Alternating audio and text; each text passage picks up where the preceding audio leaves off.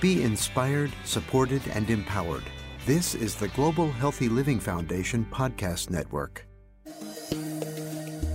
Four years ago, this new line of treatments came out that were monthly injections. And my neurologist worked with me to get me on those as soon as they came out. She worked with my insurance company. She did a great job. And that was when my life started to change.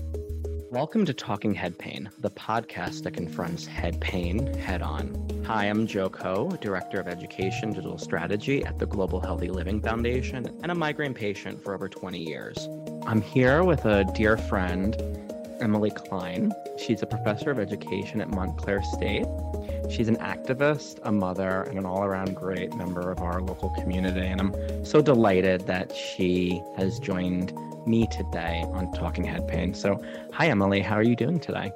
Thanks, Joe. I'm doing great. How are you? I can't complain. I like to hop in and ask people a similar question. Can you describe what your worst migraine attack was like? What went through your head and what did it make you feel? My worst migraine attack happened after I'd started moving from sort of monthly migraines to intractable migraines. And this one lasted about three months. And I went on repeated rounds of steroids. I remember what went through my head was utter panic that this was the state of my life that I was going to be living with forever, that I would not be able to keep my job and I would not be able to raise my child. I have a real memory of sitting in the shower, like trying to take a shower, sitting in the bottom of the shower and throwing up and really thinking, I don't know how I'm going to get to the next moment. Oh, you, wow. You brought up a lot that I think our listeners can really relate to the life impact, career, uh, being a mom. What did migraine take from you before you got it under control? Migraine took away from me for years, really, any belief that I could take a risk professionally, that I had to be very, very careful about doing only the bare minimum that I could do in my job. That was really profound. I mean, I was very lucky that I had tenure when this really started to get bad. And so I had some job security, but you know, I was a pretty ambitious person in a lot of ways. And for a bunch of years, I really was afraid to do anything creative, risk taking, become more activist in my work because of the implications. I just didn't know if I was going to be able to get up and function. I would say it took away a lot of my confidence as a parent, too. I was really, really scared that I wasn't going to be able to parent my child and that my child would be really harmed by growing up with a mother who couldn't function. And so there were literally days where I would be like throwing up and trying desperately to get it together to like go to pick up and not say that I was in incredible pain. Where did you find support and how did you get through those moments? I will say there were a couple of things. One, I have I had a friend from high school who had been going through something very similar. So I found some other people. I didn't know that an intractable migraine existed. So I found some other people who had gone through this. That was really helpful for me. Um, social media was really helpful for me in that. Like I could hear from large numbers of people all around the world who were going through something that was really similar. And I had a neurologist after a couple of failed attempts at finding neurologists who worked well with me. I found my current neurologist um, who is amazing. And her attitude of, we will just keep trying was really, really helpful and really important to me because I was in a state of despair. I was like, this is, I mean, we've tried everything, there's nothing left. So that feeling of having someone who said, like, we are going to figure this out at some point was really, really important to me. How are you doing today after being with that neurologist? I want to say it's almost, it's got to be about 10 years now since that first intractable migraine. I am doing really well. I would say that I am very functional. That doesn't mean I don't have headaches or migraines. They are part of my life. But my neurologist and I have moved to once every six months, which was a big step from every, you know, literally at some point it was like every month, you know, and then every two months, three months. We've moved to every six month check-ins. They they tend to be very quick. I haven't had to adjust to medication in a long time. I just finished writing my third book. I took on a new position at work I just got a new grant. So I've been able to add back all of these things professionally that were really important to me. I have a great relationship with my 14 year old who does sometimes make fun of me for often saying that I'm tired, but I think sees me as a pretty functional, healthy person. I exercise every day. I've run races. I'm in physically good good shape and I see friends. So all of the things that I really thought my life were over for me are very much a part of my life now. I think that's so important for people to hear, Emily, because I think a lot of us, and I've talked about this a little bit in the past, that we settle when we have a chronic disease and we don't realize we don't even realize that we're settling until we get the push from that neurologist in your case or the friend or social media and we could often do a lot better than what we're doing if we get the right provider and the right treatments yes and you know it's I say that I felt like at some point, and I actually wrote about this a little bit, that my life was shrinking. Like it was shrinking and shrinking and shrinking. My life kept getting smaller and smaller because I was so afraid of pain. I mean, pain is you know, I don't know how to explain what pain does to you psychologically, emotionally, physically, on every level. Um, and it's almost impossible to explain. Like you just want to not be in pain, right? So you're not existing in a state of wanting something to happen for you. You're really existing in the state of like, I want this bad thing not to happen, you know? So I feel now that my life is expanding again. And that's been incredibly powerful. And I was really really hopeless for a while. How long did it take to get to a place where you feel like your life is expanding? How many treatments did you have to try? What went through your head, your neurologist's head? How did you tackle this problem? I have been on a cusp, I think, of really new treatments that didn't exist 10 years ago when I started. So I literally have gone through the non medication treatments, right? Everything from chiropractor and reflexology to acupuncture, yoga, every kind of massage, cranial sacral, Reiki. I did the whole thing. I did every elimination diet and I did them for long periods of time. I've been paleo, I've been gluten free, I've been, you know, every single one that, you know, nightshades, the whole nine yards some crazy ones in there as well.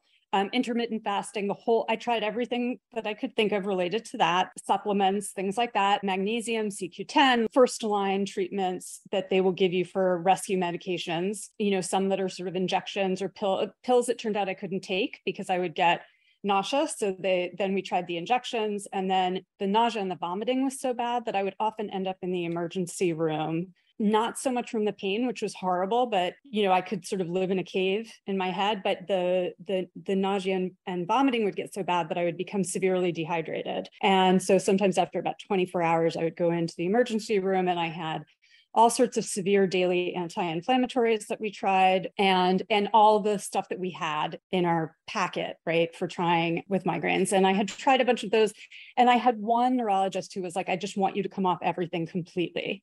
And i was like okay but i have to be able to like what's going to happen when i'm in the hospital right? That was really terrifying for me. So i went to my neurologist and she was like okay we're not going to do that because you have to have something to keep you managing through an, an, acute and chronic thing. And that was when we were trying now then steroids, rounds and rounds after steroids. And at one point we thought, okay, we're going to have to put me in the hospital for 72 hours for an IV steroid course. And my internist was like, I really don't want you to do that. I'm very nervous for you physically and emotionally, what, what that would look like. And at that point, that one broke. But it was then about another four years of on and off trying every single thing daily medications that made me lose language, which was very hard when you're a professor. And I, you know, I was good at like making jokes. You know, I'd go in and I'd be like, what's that thing? You call it with the kids in the classroom teaching, you know? And so I was really trying to figure out like how to use humor to get around the fact that I had lost all this language. And then about four years ago, this new line of treatments came out that were monthly injections. And my neurologist worked with me to get me on those as soon as they came out she worked with my insurance company. She did a great job. And that was when my life started to change. Amazing. And it's something that I just, it's hopeful because there are a lot of people who haven't gotten to that point yet where they're even, some people don't know that these newer medications exist. And I remember my neurologist reminding me that it was a, that a migraine is a neurological event um, because you forget that. And so it affects all these different centers of your body in ways that are really profound. And it does feel like a mini stroke in some ways and in some cases. And the world is really trippy I mean, it's just bizarre when you're in it. And, you know, some of us get migraines without the pain, which I've had often I'll get the secondary symptoms before the pain comes. And then I'm like rushing to get to a cold room and bathe myself in ice. But yeah, I mean, I will say I had cobbled together and I have cobbled together many, many different strategies. I have daily medications. I exercise every day. I'm very careful about caffeine and water and hydration and certain supplements. All of that stuff is really, really good. Um, and I don't want to underestimate it. But there are these new medications that are coming out all the time. And one of the first things I always say to people is you have to be in with a really good neurologist who is paying attention to this stuff and trying you on the newest, latest things, because really the research in this area has expanded tremendously in the last couple of years. And it makes such a difference for someone to say, there's something else in my pocket. If this doesn't work, I've got something else in my pocket. And I think too often people get the message that there's nothing left for them to try. So important. And it's something I relate to. We have a lot of life to live. And we, you know, don't want our worlds to shrink, as you said, Emily. And it's important to figure out how we take care of ourselves and you know you mentioned all the different ways from finding the right physician to looking at the right types of self-care that work for you from a mind body and, and physical perspective. So i think that's really important for us to hear And i appreciate that. I want to talk a little bit more about being a mom and living with migraine. How did you discuss migraine with your child? Yeah it's a tough one. You know I grew up with a mom who was sick like really severely ill. And so I was always very afraid that my kid would think of me as a sick person and that that would become this sort of primary identity that really scared me right so in some ways i think there were years where i overcorrected where i just did not tell them anything and mm-hmm. I really kept it such a secret and was able to sort of pretend otherwise between I had a babysitter who would help me. There were days where I would get Sam on the bus, go to the hospital, spend the day in the emergency room with IVs, and then pick them up from school. And I was really terrified of that. So now, over the last couple of years, I've started to talk more openly with Sam about having migraines because I don't think it's a thing to be ashamed of. and I want them to have an understanding of how invisible illnesses and disabilities may be around them all the time, and that people need extra support and care around that. Right. And so now we do talk about that. And I try to balance the times where I may need extra help with the look at how resilient and tough your mom is, with the our bodies don't always do what we want them to do. And we are more than our body, we're more than our illness, we're more than our disability, but all of those are also really important to our identities as well. So, you know, I try to talk about all of that. Um, and it's complicated, right? And especially in adolescence, it's almost impossible to imagine that your body doesn't work really well all the time. On the other hand, teens understand a lot bodies doing things that they don't want them to do. that is true.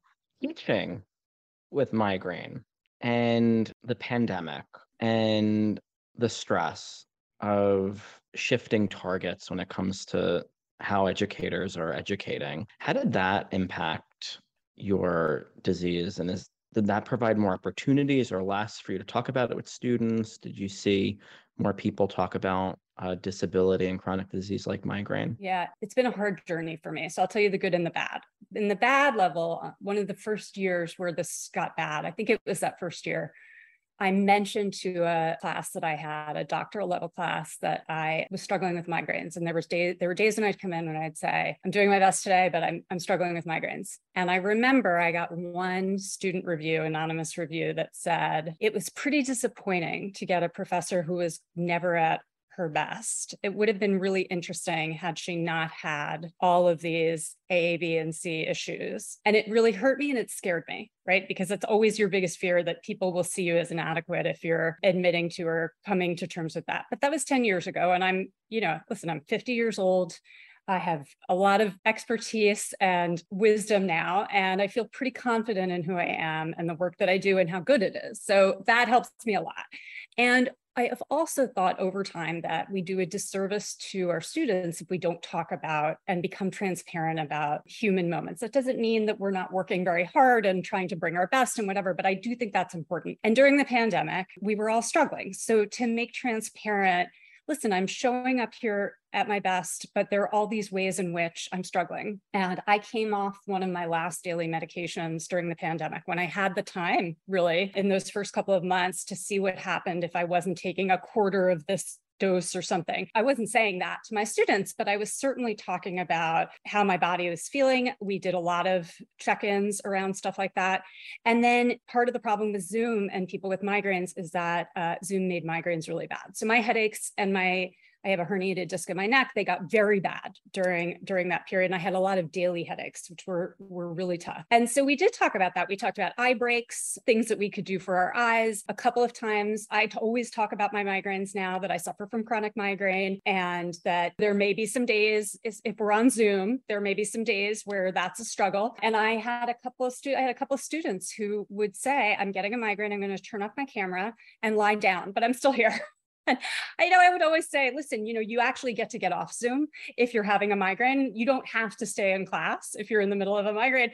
And they'd say, no, I feel pretty comfortable doing just that. And I just want to listen. And I understand that as well, because when I'm in the middle of a pain attack, I love to listen to audiobooks or anything that can both help my part of my brain manage my body a little bit. So you know, I had that happen with students and I certainly understand it. So I think we went through all kinds of stuff, but a lot of it was just figuring out how to pay attention to our bodies in new ways and adjust to the incredible stress that we were all under, which affects our bodies in many different ways. Even though stress is not, I want to emphasize like, it is not that you have migraines because you are stressed out. That used to drive me crazy. I mean, I am stressed out, but it has nothing to do with why I have migraines. Stress can contribute or make worse the migraine, but I have plenty of days where I'm on vacation and feeling great and I'm still getting migraine. There's a, I don't know who said this, but a really smart person was talking about cause and triggers when it comes to migraine. And stress is a trigger. And you think about it as a glass of water, and the triggers, you're just adding a drop, adding a drop, and then it overflows. And that's the migraine attack. And for some of us, Absolutely. we start with half a glass every day, some of us a quarter of a glass. Some of us, if you're in chronic or intractable migraine, you're already at the brim. So anything can put you over and continue that that pain and agony. Absolutely. I remember this was when I left one of my last neurologists. I was in this intractable migraine. I went to this doctor and he said, You have to give up caffeine. And I drank, you know, two solid cups of caffeine a day. And I was already in an intractable migraine. And I was like, and he was like, You got to have to stop cold turkey. And I literally thought I was going to die. I mean, it was so awful. It was really like, maybe this isn't exactly how we do it when we're in the middle of a most the most acute thing that you can be in you know? So yeah i really relate to that what you just said. I start doctor's appointments with new ones like listen i'll do a lot but don't tell me i can't have coffee. 100% like that's the non-negotiable in my life. Like i'll adjust a lot but i need the coffee. Life is not worth it if i can't have it. I mean, I say that now, who knows, but no, I, I mean, and I think that, you know, there are people who are trying to live this perfect life and it becomes so internalized you know and i i tend to think of that as a very western thing that we internalize that it's all about the individual. If you only did all the things that you were supposed to do you wouldn't have disease or illness. It wouldn't exist. And so we tend to blame the individual instead of there first of all, it's very complex and we have to live a life, right? And it has to have some joy too. And whatever your joy looks like, um, and my daily cup of coffee is part of my joy. When I like get out my Wordle and I put on NPR and I start to listen, you know, that's part of my joy. So, you know, you do have to balance people's real lives and real selves against this. And we also can't blame everything on individual choice. Managing triggers can be a difficult or impossible task for a lot of us. I asked Dr. McAllister to explain how he talks to patients about managing their triggers. Well, it's interesting in that many of the things that we thought were triggers all these years turned out not to be triggers so much, but just associations. For example, eating some chocolate was much maligned in the migraine community. Oh, you can't have chocolate, it'll trigger your migraine. Turns out that's by and large not true. Many women have menstrual migraine, we know that many women crave chocolate as a hormonal change around their period. And then if you have chocolate around your period when you're going to get your migraine anyway, you incorrectly start blaming chocolate. And some fascinating work done up at Harvard University suggested that many of the old things that we thought were triggers are not so much. There used to be, when I first started, whole diets of things to avoid if you had migraines. We'd hand out a list and it would have nuts and it would have red wine vinegar and chocolate and 30 other things. And that kind of took away the fun of eating, in my opinion. It turns out that some people can have a food or other trigger. But it's a what we call N of one experiment, meaning it varies from patient to patient. If you happen to know that every time the barometric pressure comes in, you get a headache, that's probably a trigger for you. If you know that onions consistently give you a headache, that's probably a trigger for you. But it doesn't mean you have to avoid lots of things because at one point we thought they might have been triggers. What would you tell someone who's in despair, listening right now, and is not on the right treatment? Yeah, it's it's really hard because when you're there is always the time when it's hardest to reach out for more, right? It's hardest to do to make any change. I really, really think you have to have a doctor that you trust. I just, I really do. And so you need to interview doctors and, you know, bring a friend with you when you interview your doctors as well. If you're feeling like you just can't do it, there were times when I would say to my friends, like, make sure that I schedule three doctor's appointments this week. I just need someone to make me do it. Somehow the scheduling and getting there you know, I can cancel like one of three things that I schedule in general. Um, and so getting someone to help you um, get in and get the care you need with someone that you trust, who, with someone who is convinced that they can help you too. If someone tells you that they cannot help you, that they're out of options for you, then that's on them, but it's just not the case. And to be really easy on yourself when you're in the acute and trying to fix period, right? part of the problem is it, with any medication, you have to try things for a couple of months. And so it's very tempting to say after like two weeks or a week, this isn't working. I know it's not working. And even with my monthly injectable now, the first couple months, I felt like it was getting better. And then I went to my neurologist and I'm like, I think I'm seeing a change, but I'm not sure. And it's still not enough. And she doubled my dose. And since then, it's been golden. I really went from daily migraines down to, you know, maybe once a month right? So that's a life changing thing. And so, you know, to keep giving feedback and be honest, I think a lot of us try to please our doctors and tell them what we think they want to hear. And it's okay to push back a little bit and say, like, it's a little better, but it's not enough better. This is not enough better. And keep playing and be patient. And I would sometimes put it in my calendar like, okay, I started this on this.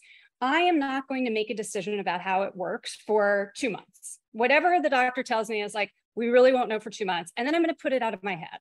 So I'm not going to, after three days, go into a fit of despair because it's not on my calendar. I'm not supposed to feel despair for two months. I'm just going to suspend disbelief until I get to that point. As Emily points out, it's important to give medications time to work. Dr. McAllister shares advice on navigating this wait and see period. When I'm starting a patient on a new treatment, particularly a preventive treatment, it really depends on the type of treatment. And we can divide the world in terms of new and old treatment. New means post 2018 with the first of the monoclonal CGRP first shots and now the CGRP pills. Those new drugs work pretty darn fast. Some people, they work as soon as a day or two after you start them, many in a week, most in a month. But even those, I'll give a couple of months just to be sure, because there's always a bell shaped curve of life, and some people are going to be a little slow. Contrast that with the old migraine meds, topiramate, amitriptyline, the beta blockers. They took every bit of six weeks or more to even start working. And we'd have to give those at least three, four, five, even six months before we were certain. With Botox injections, we didn't see the big change in until after two cycles, right? So that was 24 weeks in. I still use the old meds, I still use plenty of Botox, but one of the many nice things about these post 2018 meds is they're fast. So you can kind of know within weeks or a month or so in most of your patients whether you're getting somewhere. And that's really nice love that technique. I, I haven't thought about that. It makes a lot of sense. I'm not that organized. So I appreciate people that are that organized that are going to put it in their calendar and be like, I am not going to say this sucks until I until I gave it enough time to decide if it sucks or not. I uh-huh. love that. Was there anything that I didn't ask you, Emily, that you would want me to ask? I would say the the last thing is it's really tricky with friends. And I think that everyone's had a headache and I get a lot of I don't know how you do it. And that does sometimes make me feel better because sometimes I'm like yeah I am amazing. I am I am working very hard. On the other hand people do not want to hear about your pain every single day right? And so being judicious around that so that you get enough support without feeling isolated, but not also then driving everyone around you crazy is a really tough line. Um, and it's hard to fix. It really is because when you're in pain, you don't want to talk about anything but how much pain you're in. So I've really struggled with that. I don't have answers. I'm sure you have other guests who can come in and answer that a lot, but it is something that I think all of us who struggle with migraine disease really pay attention to. Well, Emily, thank you so much for joining me on Talking Head Pain. I I love talking to you and I like talking about great. this stuff with you even yes. more. It was a really, really interesting discussion, and I think folks will get a lot out of it. So thank you. I really appreciate it. Thank you so much for having me on today. My pleasure. Thank you so much for listening to this episode of Talking Head Pain, the podcast that confronts head pain head on. If you like this episode, please give it an honest five star rating and subscribe so you never miss another one. I'm Joe Coe, and I will see you next time. This season of Talking Head Pain was made possible with support from Amgen, a sponsor of the Global Healthy Living Foundation. Be inspired, supported, and empowered. This is the Global Healthy Living Foundation podcast network.